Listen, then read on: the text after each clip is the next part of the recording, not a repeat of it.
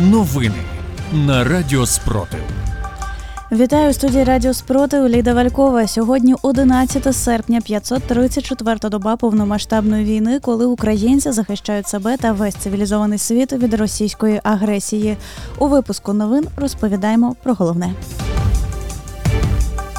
Близько 10-ї ранку повітряні сили повідомили про ракетну небезпеку по всій території України через зліт російського міг 31 к з аеродрому Саваслейка.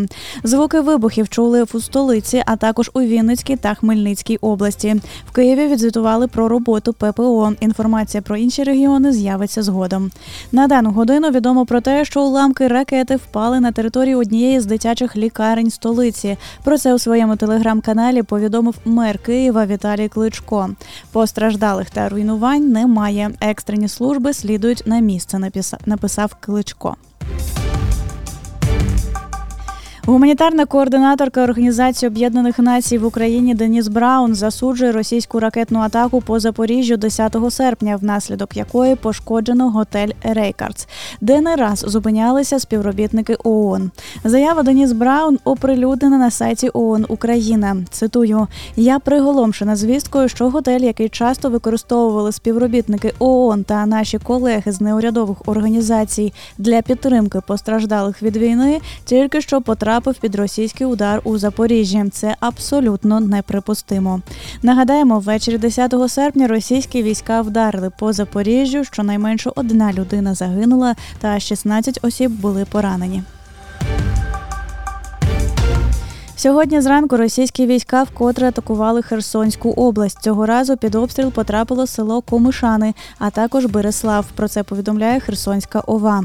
Армія РФ з самого ранку атакує Херсонщину. Близько четвертої у Комишанах ворог ударив по житловому будинку. Йдеться в повідомленні. Внаслідок обстрілу поранення отримали троє жінок 50, 65 та 84 років.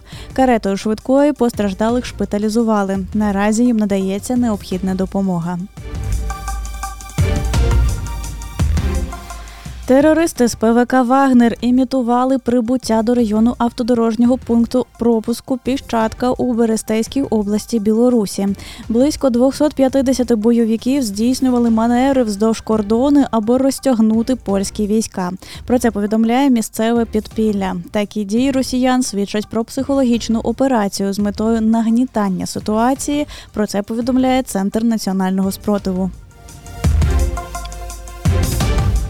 У колоніях самопроголошеної ЛНР почалася примусова підготовка до відправлення ув'язнених на фронт. Про це повідомляє Луганська обласна військова адміністрація.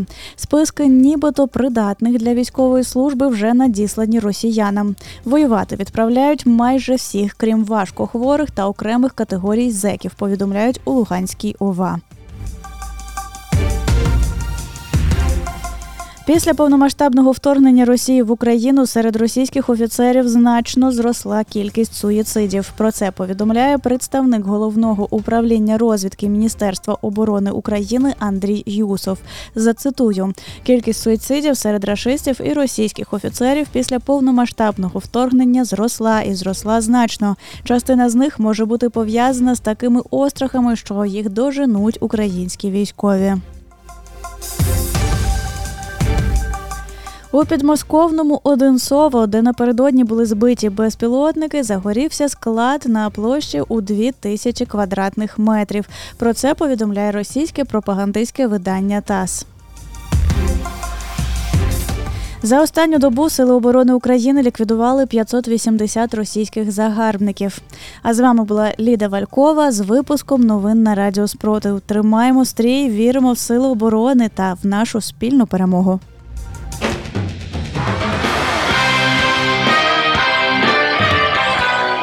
Радіо Спротив. Радіо визвольного руху.